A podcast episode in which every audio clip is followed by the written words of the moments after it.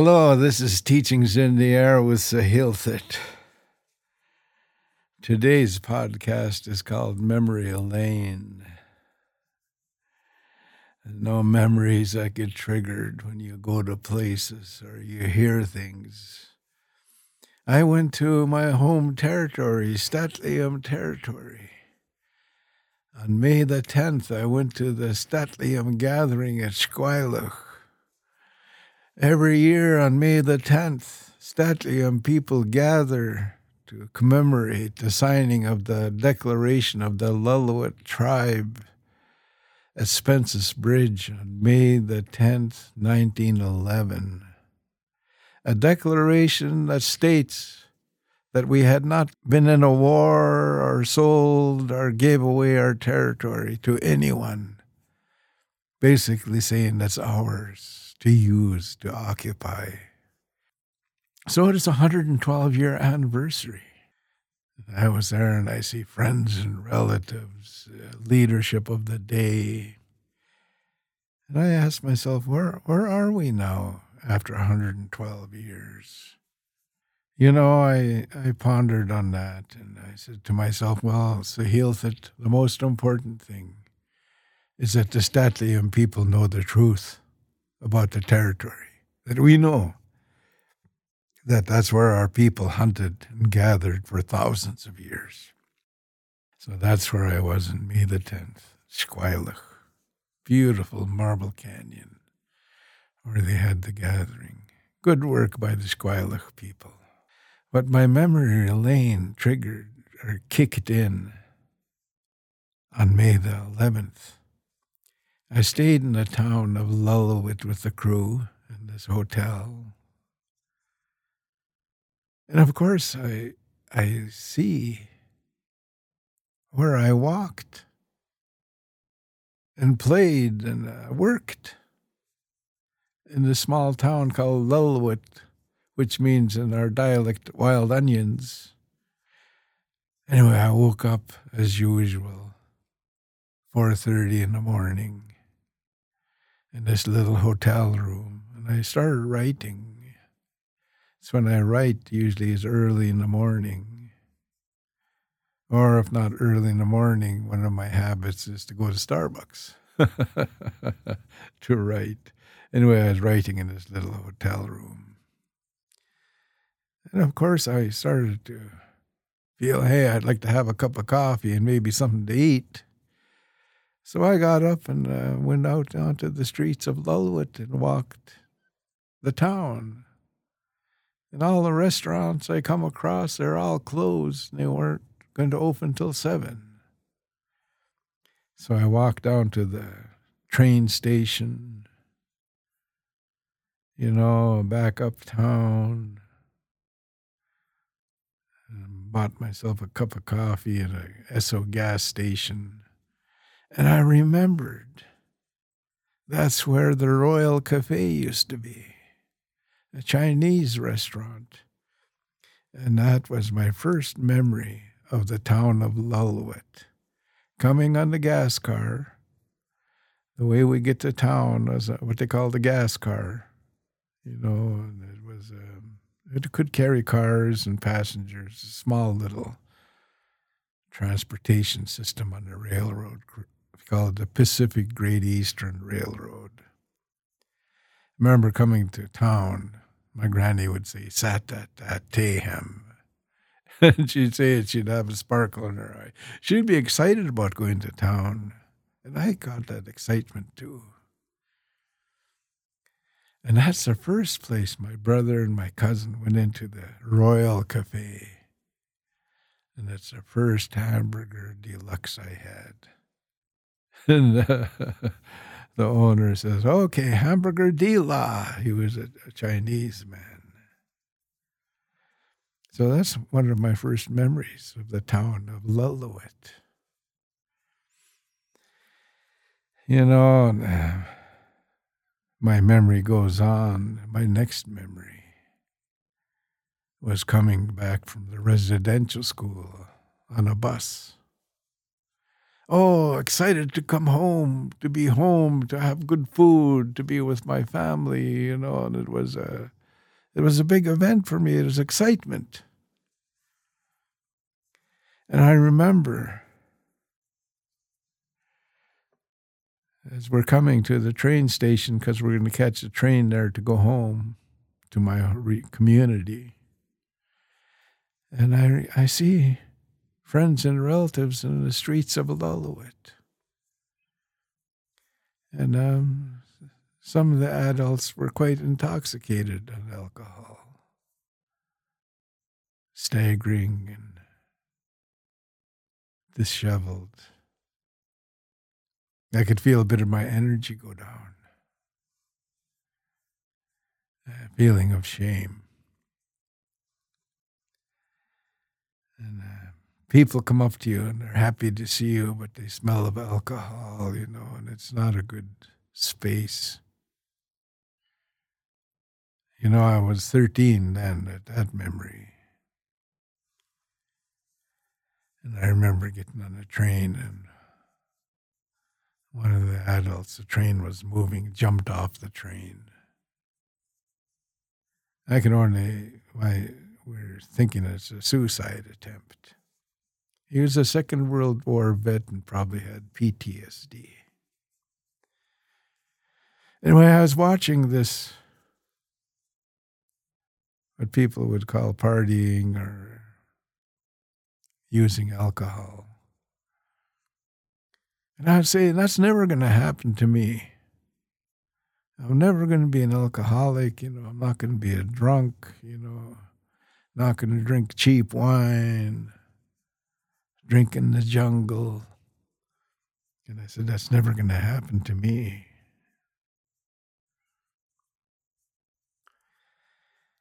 And I, you know, would go back to the residential school. And it, you know, it's, it's sort of weird. I don't have any other memories of coming home after that year of, I guess, feeling down and out. But it's at 13. That summer, following summer, I started to drink alcohol with my cousins.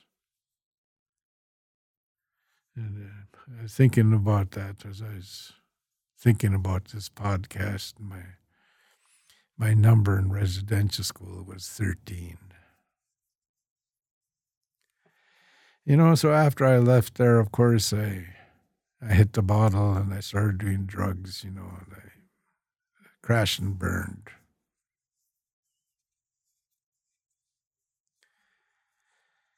And uh, you know the one of my next memory is I walked by the old police station in um, and uh, I remember starting that day. I come to town on a train and I see friends, and we end up in the jungle. Sagebrush Hotel, they called it. We're drinking cheap wine and whiskey. And I passed out and I woke up and I was all by myself in the jungle. So I got up and I went to the first Indian bar, they call it. And there I see friends and relatives. And I get to be drinking again. And I remember I asked for to borrow money because I was hungry and I wanted to eat. And I blacked out and they said that I ate and I was drinking and I had a nice cowboy hat on and I walked out the door and I put it in somebody's head. I said, Here's a gift for you. And they said I walked out the door and nobody seen me after. What happened as I went into the alley there and passed out in the alley. Luckily, the police found me, RCMP they took me to the drunk tank in um, the jail. I woke up in the drunk, drunk tank. I, I, I got frightened. Said, Oh, what did I do? Because I had no memory. What happened? Anyway, early in the morning, police officer comes and opens the cell door. All right, come on, we're letting you go. They weren't going to charge me with anything. I said, oh, okay. And they give me my shoes and my belt and my wallet. I said, Where's my glasses? And they said, Oh, you didn't have any on when we picked you up? I said, Where did you pick me up? And you said they said you were passed out in the alley between the Lulwood Hotel. That's where actually where I was staying too this year when I went back and the memories kicked in. That's where I think it started to happen, this memory lane. He said, Oh, yeah, you were passed out in the alley, the police officer says. So they let me out the door and I walked over to the hotel. Walked up the alley and I looked right beside the wall. There's my glasses. Oh, I was happy because I'm lucky. They didn't break or somebody take them. So I was becoming what I said I would not become. It would never happen to me. And that lifestyle carried on till I was uh, 27 years of age. And I, like you know, people with addictions, I became sick and tired of being sick and tired, and I come to. And part of it was I got introduced to the spiritual path, indigenous spiritual path, which I'd always, or not always, but I, I was interested in that. I was curious about how how we used to live. My uncles would tell me about the in the sweat lodge. Anyway, we're supporting um, our community around fishing. One of our communities, Lillooet. They were doing a road blockade about fishing rights. So I was working for the band and, um, with summer students, so I took them to the blockade. And we were met by the security there, and uh, they're indigenous guys with long hair, you know. They'd have different uh, beads and things on, you know, and they were cultural. And they stopped the truck. I had a crew cab with my crew in there, high school students. And he says, You have any weapons? Do you have any alcohol or drugs? And I say, No. And he says, Well, you all get out. So we all got out and they checked the truck through our camping gear and everything. And they then finally, okay, go on. You told us where to go, where the gathering is, and we drove down there and set up camp. And they had a sweat lodge there, big sweat lodge. And this Cree man, healer, medicine person from Alberta, was hosting the ceremony. Oh, I wanted that. So I went to that ceremony. And that man was so kind, you know, and he thanked us for being there. And I remember we're sitting there, it was hot and it was dark. And uh, he says, You relax now. I'm glad that you're here. And for many of you, it's your first time in ceremony. Don't worry. You can do nothing wrong here. He says, I'll be praying in my language. I have an interpreter here. He'll let you know what I'm saying so you understand.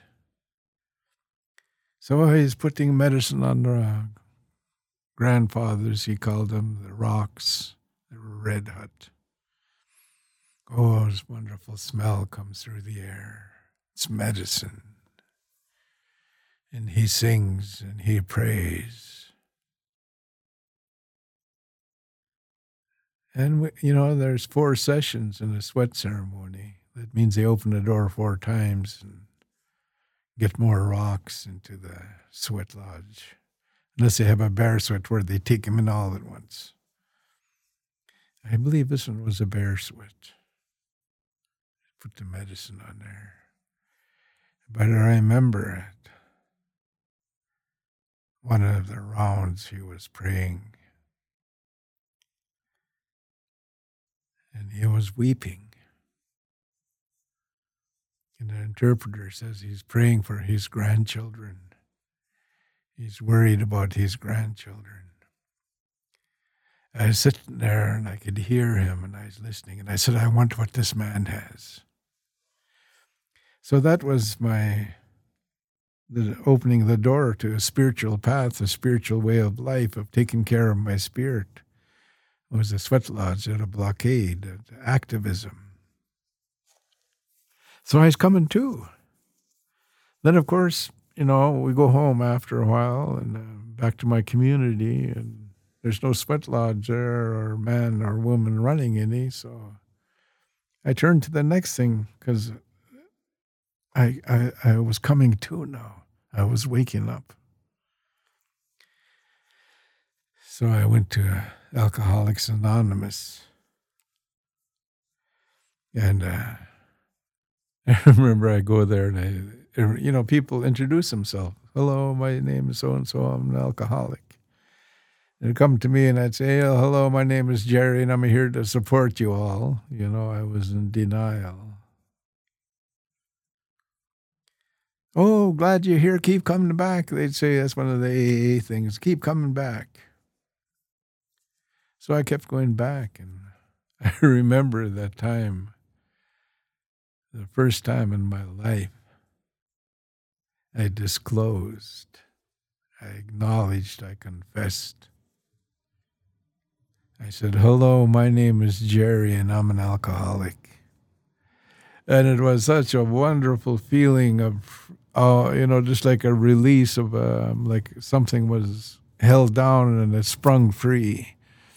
That I am an alcoholic, that I have problems with alcohol. My life is unmanageable because of alcohol. So that's, I come to with that.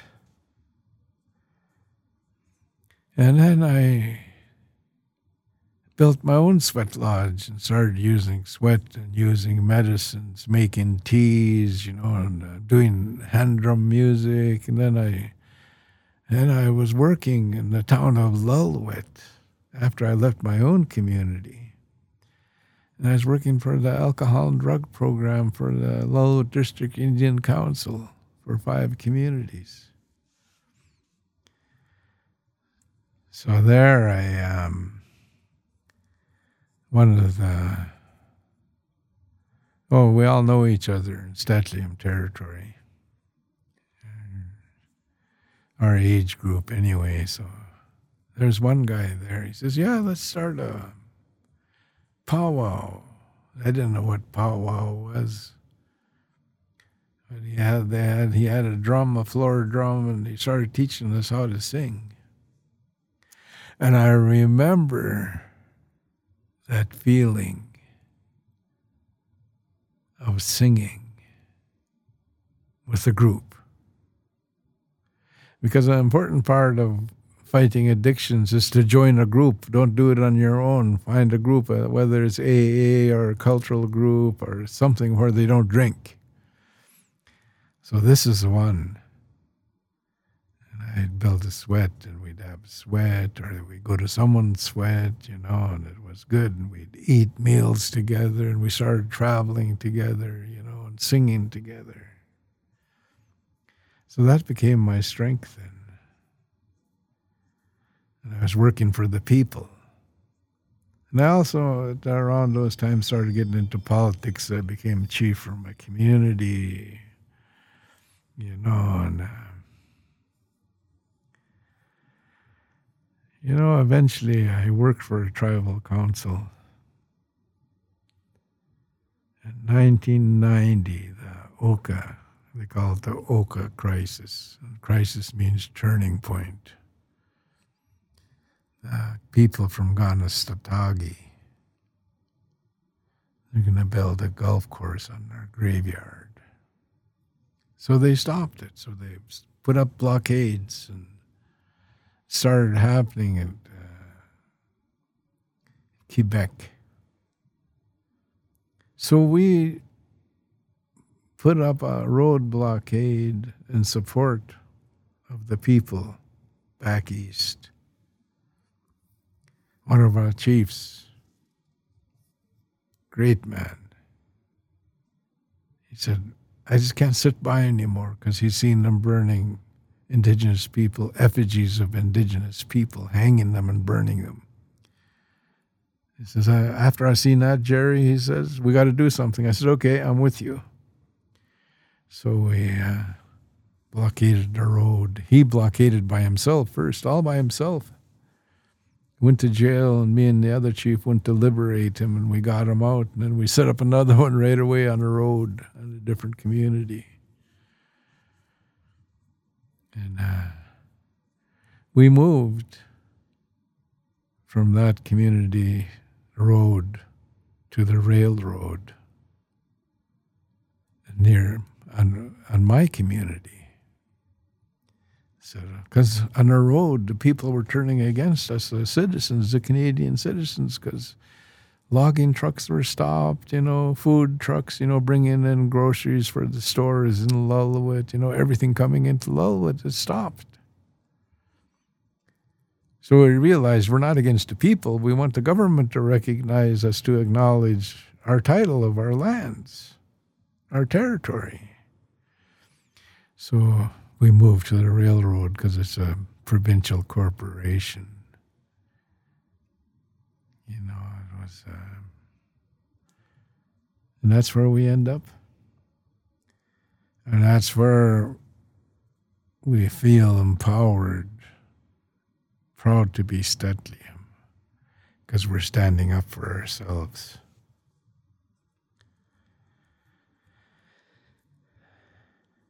Then that, you know, eventually that um, stopped. And uh, we all got arrested, packed us off of tracks. And while that was going on, it was escalating back east, you know, the army moved in on their blockades, and um, we had people over there. So the chiefs I was working with said, "Let's go get our people." So we traveled back east.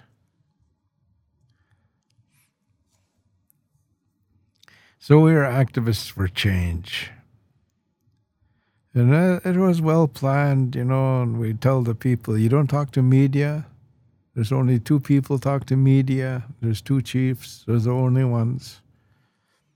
And uh, we don't swear. We don't drink. We don't do drugs. We don't give them excuse to be mean to us.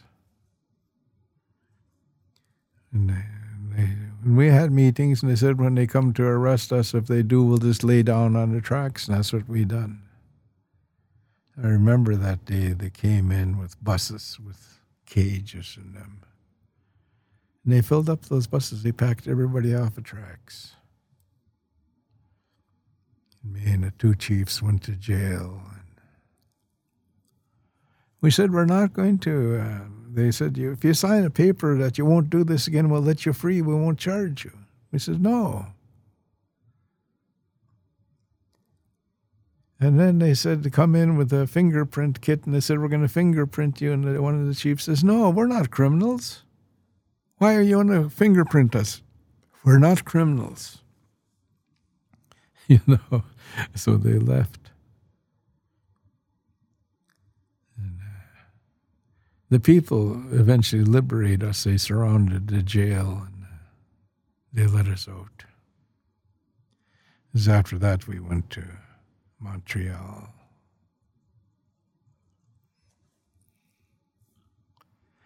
So that was a memory lane for that town of Lillooet as I walked the streets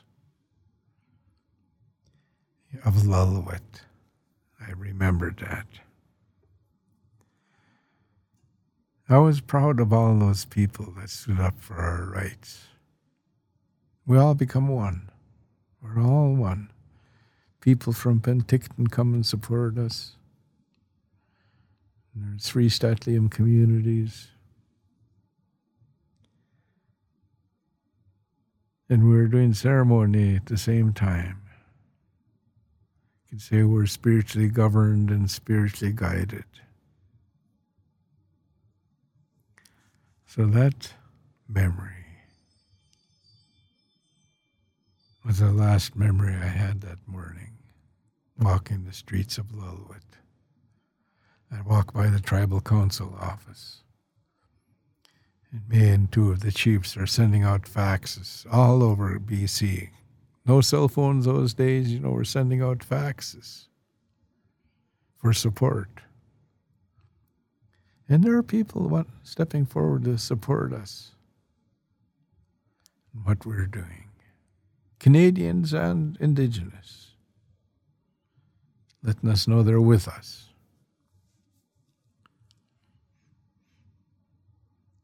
So after that, I, uh,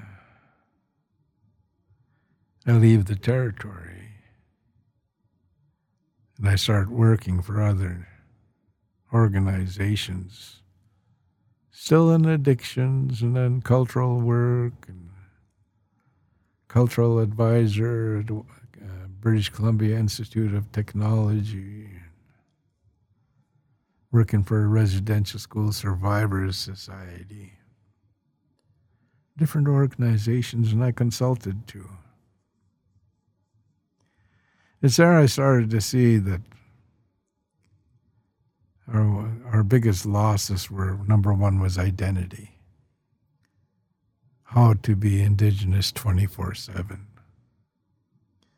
Loss of identity and loss of family structure.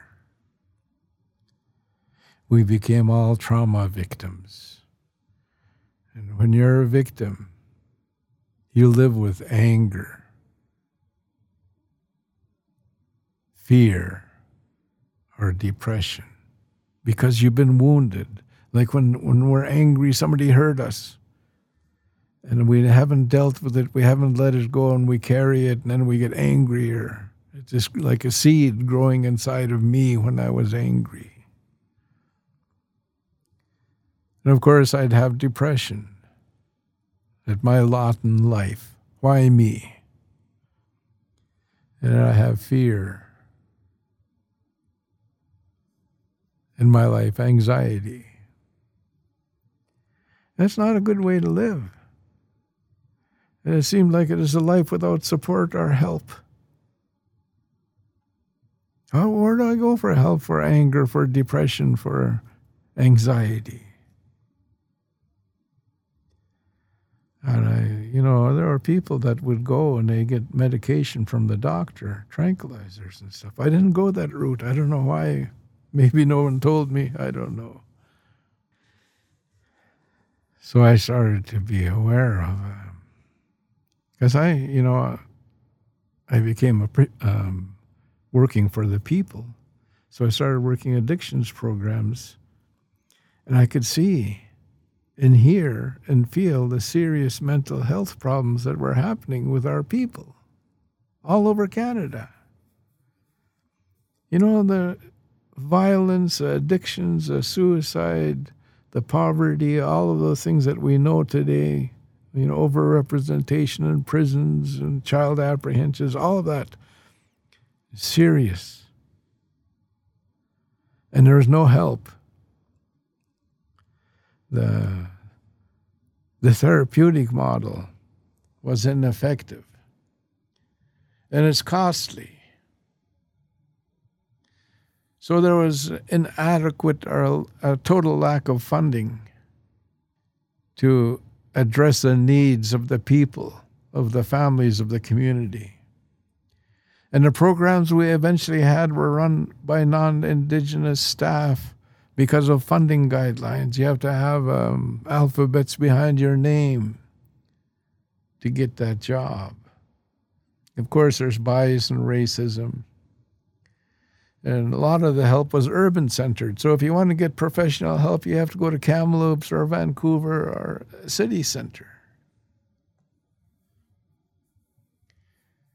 So there's a need at that time and still today for culturally relevant services, services that our people feel comfortable with and understand.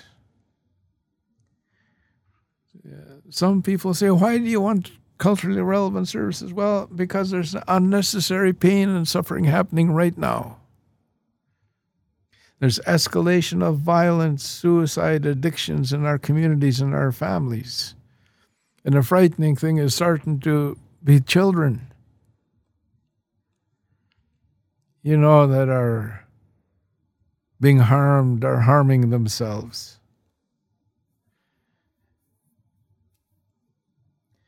You know, there's the therapeutic model is expensive. I think uh, maybe, I don't know it's maybe the lowest rate for a professional clinician psychologist is $225 an hour today to get that kind of help. You know, and we have so many that need help. So there's accessibility problems, the costs and waiting lists, and plus even the transportation for isolated community members to get to an urban center where the counselors are. That's why I say we need to find a way to help the people.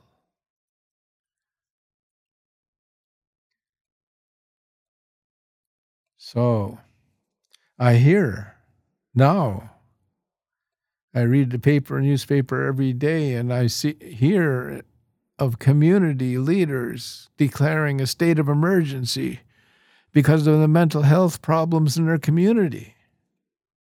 They're calling for help because of the addictions, the suicide, and the violence that's happening in their community.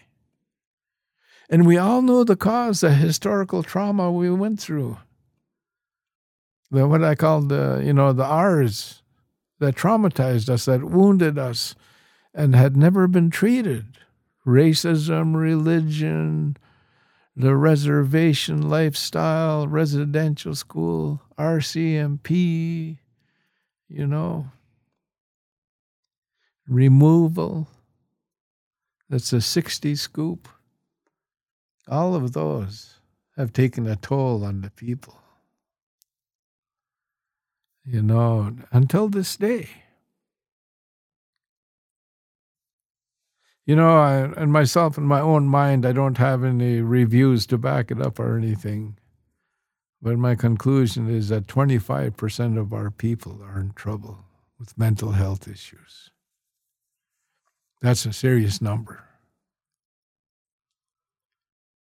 And there's no service for them or no service that they feel comfortable with. So, in a way, it's a wasted resource. Failure and outcomes, overrepresentation, and illness, you know, diabetes, the sicknesses that are preventable, suicide, poverty, violence. So, the impact has been you know, life has become hateful for some of our people. Their poverty, their dysfunction in the family and the community, lack of access to treatment that they feel comfortable with. We have teenagers today overdosing from fentanyl latest case I heard was a 14 year old girl smoking marijuana laced with fentanyl killed her. So that's the impact. And I, you know the that uh, importance of having a g- good family structure and a good community structure is critical. Healthy. I've said in conferences and meetings, we have unhealthy people today trying to help unhealthy people. We must stop that. When I think of my mother and them talking about the old way of life in Clackaman, they say, Our way of life And that way they were all one. My mother says in September they would all go up the mountain to pick blueberries together, the whole community, because they're going to pick berries for the whole winter and they'd be drying them while the men are hunting. And the men would be drying the deer meat. And they would be up there working together. Communal food gathering for the winter. And I remember my mother telling me too that if there was someone in serious trouble, lost, they'd do their best to help that person, that individual, and if they couldn't, they'd call the shkuna'am, um, the healer, in to work with that problem. That's culturally relevant service. You know, for us to work together. You know, being indigenous, 24 7 is the way to go. Culture is healing. The importance of having healthy relationships. In our way of life, we were generous, we were kind, we were respectful to our family and to our non family members so we'd have social cohesion. Social means being friendly or a friend, and cohesion being tied together. So we worked at that. We become one. Our language informed us that we're all one. Oh, I just hear the elders, oh, and and shnuk They say, how you doing, my friends and relatives? If you're not my relative, you're my friend. You know, this um, shown by respect we showed to not only to ourselves but to one another. It was creating social cohesion, not a Hatfield McCoy's kind of lifestyle. People were taught youngsters were taught and said these direct words you do not bring shame to your name or to your family.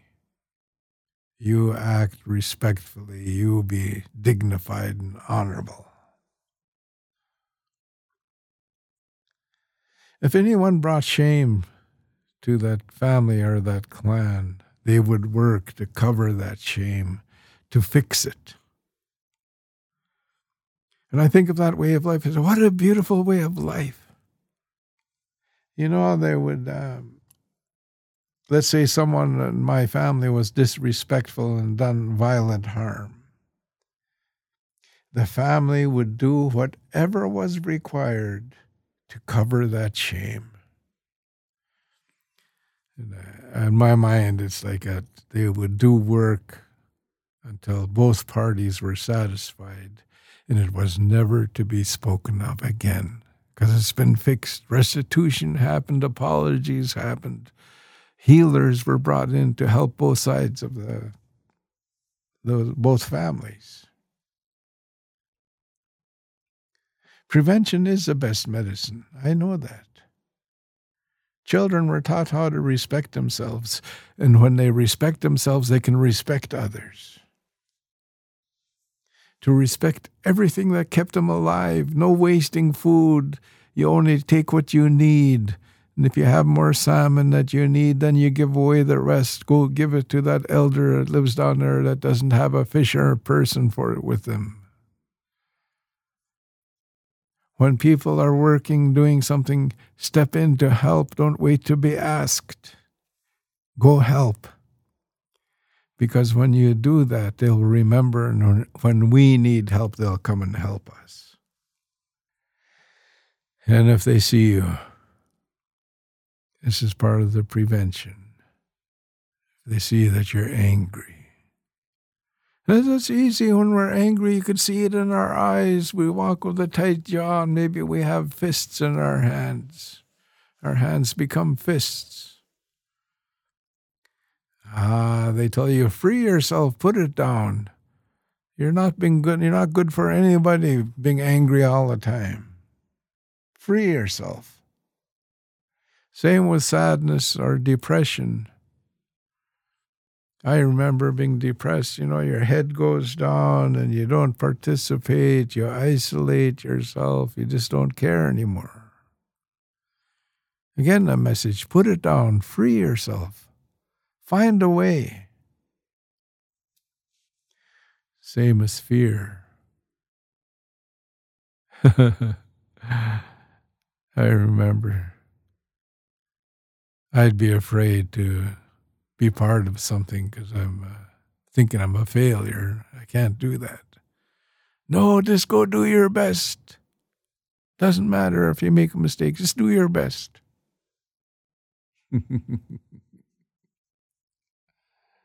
Relationships are important to our survival and our success in life. Very important. So, to work at developing relationships takes communication, and that means listening and then speaking or doing uh, no talk or non-verbal, noisy listening. I remember the elders, oh, somebody would be talking, they'd have an explanation. And that means everybody knows they're listening. No side talk when somebody's speaking. Just highest form of respect is to listen. No side talk. I see that today. It's so easy. Even when we're in Zoom because of the pandemic, everybody got onto Zoom. When I'm on there, I see chat box lighting up and people while somebody's talking. And I say, that's, uh, that's not indigenous. But that's the way it is. That's the way it unfolded. So I, I don't say anything. That's just the way it is. So we're all one. Let's not forget that. We're all one. And there's a way out of our conundrum. But then it forced me to look at myself, to look at the people. What are we going to do to fix our problems? It's our responsibility to help our relatives, our friends that are struggling with mental health issues. That's the big teaching I got from the eastern gate of Turtle Island, Labrador, from the Innu elders. I'm just so grateful for that blessing, that teaching. Because now it got me to be solution focused not complaining about the government and the church, but saying, okay, what can we do? How, what can we do about this grief and loss? What can we do about suicide, about overdoses, about broken families? What can we do? That's what I think about today. You know, we all need to go there you know, to be indigenous 24 7. To be careful and sincere with our words. You know, I was told by elders, you quit being angry at those people, you're shortening their life. I said, whoa. And um, I remember one auntie was saying, oh, gee, she was just so worried. She says, we're running out of time.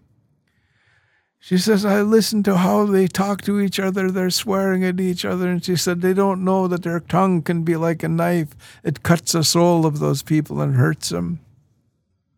The power of words. I was told that by an elder when I started working for a residential school society. And he says, You be careful and sincere with your words because the, the, your words can be like the bullet leaving the end of a gun. That words can actually hurt people so much that they don't want to be here. But also, those words can be very encouraging and healing. You know, and we have that chance to do that every day to support in Shnuknuk our friends and relatives. You know, and I think of those teachings. I said, yes, we must spread these teachings across the land. Teach people. First off, about respect. Respect yourself. Be careful what you put in that body, what you put in that mind. Love yourself so you can love others. Because there is someone watching us. It's the children, and children are copycats, so we have to be careful and sincere how we talk to them and talk to each other because they're going to become our echo, our reflection of how we lived, how we live today. So that's that's a big reason for us to look at ourselves. All meaningful change for Gerry happened inside of Gerry. I was influenced by many elders and cultural teachings, but it, when it clicked in, it was Gerry clicking in. I'm an alcoholic. I got problems. I need help for my mind, my body, my spirit. It happened inside. So all meaningful change comes from inside. Every human being, every organization, every family comes from inside.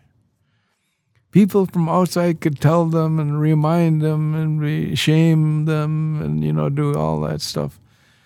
But that change must come from within. They must see and hear in a way that it makes sense. People would tell me I'm an alcoholic when I was uh, practicing alcoholic. Ah, no, no, no, I'm not an alcoholic. A, those people down in Skid Road, those are alcoholics. Denial. You know, my life was becoming unmanageable. I was suffering. And because of my suffering, my friends and relatives suffered too. You know, that's, uh, we make that commitment. I'm going to stop suffering. Our relatives will stop suffering, and our friends when they watch us suffer, because we're not suffering now. We're doing our best. We're helping. You know, the when I when I think of um, medicine, to use. Like I use medicines. I burn sage, wheatgrass, fungus, juniper, cedar, lavender. I burn these medicines and it helps me. I sing songs and it helps me. You know, I go to ceremony and it helps me. But I, I discovered how to get rid of stress out of my body. And that's when you experience joy. When you have this real joy, your face and eyes light up, you know, every bit of stress leaves your body. Left my body when I have joy. So look for ways to have joy in life. You know, set goals for yourself. When you accomplish them, you got joy. I've watched people graduate from university and college, and I could see the joy in them when they're walking across the stage. You know, oh, I done it, I done it, I done it. And laughter, it's good medicine too. Takes the stress out of your body and your mind too. So we're lucky as Indigenous people. That's one of the things we've maintained is our laughter. Yeah, we all know it. We'll be all suffering about something, and somebody will do something and have us all laughing, breaking up laughing. You know, those are such wonderful gifts, those people that can make me laugh. One of the things I come to enjoy is um, I watch people, and uh, I was at the bank the other day and these people knew each other. obviously, because they're having a wonderful conversation there, and I'm waiting and uh, in line, and one of the the tiller says something, and the customer is laughing, and one of those people that slaps a knee when they're laughing. I just love to see that. and slap the knee. Their whole body is into this enjoyment of laughter.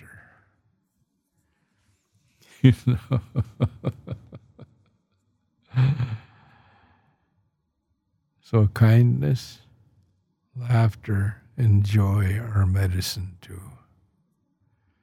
You bring joy to other people, and stress leaves their body. You bring laughter to them, and life is easier to live.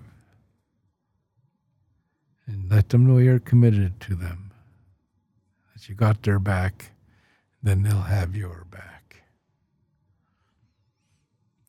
So that's uh, medicine.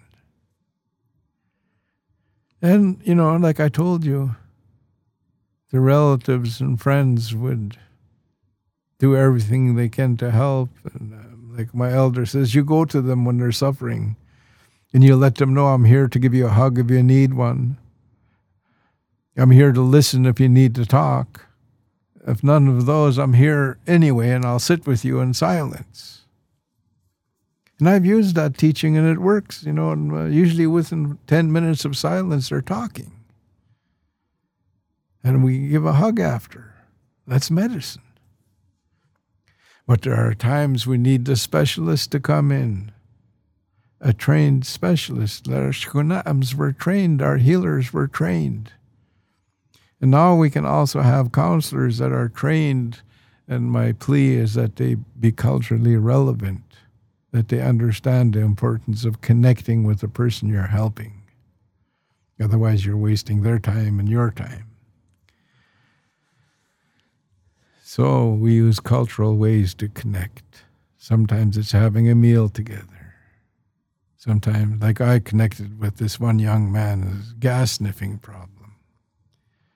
When I have tea with him and he comes to visit me, and I ask him, You know how to play double solitaire? No, I don't. I said, I'm going to teach you. So we're having tea playing cards. And I tell him about my mom and dad and my family and stuff, you know. It's what usually indigenous people do. And so he talks about his mom, you know. And he says, I don't know my dad. I wish I knew my dad. My mom won't tell me. And I thought this is this could be the crux of his problem. This could be it. So I don't push. I say, "Oh, good, thank you for sharing." And we play cards and have tea, and he comes, you know, regularly, and we play cards and we talk, we connect. I remember when I was leaving that community, I was there for a month, and he comes in the last meeting we're having, and he has a gift for me, a little carved carving out of stone I remember I gave it away. I wished I hadn't. It was so nice. He says, I want to be an artist. I said, You can go to school to be an artist. I said, They have schools, even indigenous art. You just have to find it. And he says, Oh. And we're talking. And he says, You know what this been like for me, elder? And I says, No. He says it's like uh, dances with wolves, the elder in the teepee, and they're talking to him, and that's the way I feel with you. I said, "Oh, okay." he had something to. He had a memory, and he had a role model as cultural relevance. Talk to an elder. So anyway, so that's what this memory lane has been about. You know, you hear Saa Hiil Thut talk about crash and burn. You know, I was an alcoholic and a drug addict. And uh, it was depressing after, you know, after years of drinking. Got to be depressing. But there's always going to be a group that'll help you. Like in this town, there's Alcoholics Anonymous, and I think there's only one Indigenous person at that time in AA. Then more and more come. Then we start the drum group, then we start sweat lodges, and we start to have uh, communities of people working together. That's what we need, is we need to find a community to support us, and we support them. And community doesn't mean family and stuff like that. You know, like Alcoholics Anonymous is a big worldwide community. Sweat Lodge Road is a community in North America. I've had sweats in Labrador ceremonies in um, Ottawa, Alberta, all over BC, down the United States and California and South Dakota. I've been to ceremony. There's a family, a community of sweat lodge people, of people that fast, that do ceremony and ritual. Join a community, find a community, a group to be with. Don't do it alone. I'm not saying it can't be done. People have done it alone, but I I'll let you know it's a bit easier with a community because you bounce ideas off each other, you help each other. So I remember the good memory lane too. What saved me, what helped me. And it's my own backyard. Take care of that body. You go running every morning at daybreak. Go to the lake, go to the river, go under four times in that cold water and try and spend more and more time there so you'll have it. And I didn't know it was going to strengthen my willpower to say no to alcohol because that's what it was doing. That running and that bathing and that sweat lodging. It was all strengthening my spirit. I still had communication problems, especially with loved ones. But I was on the road, the healing road. I was letting the healing begin. And that's a good feeling. And I still got it. If I get lost in anger or depression or fear, I'll talk to somebody or I'll have a ceremony. Meditate on it and I'll let it go, what's bothering me. So we're all one. You know, we're all one, all of us.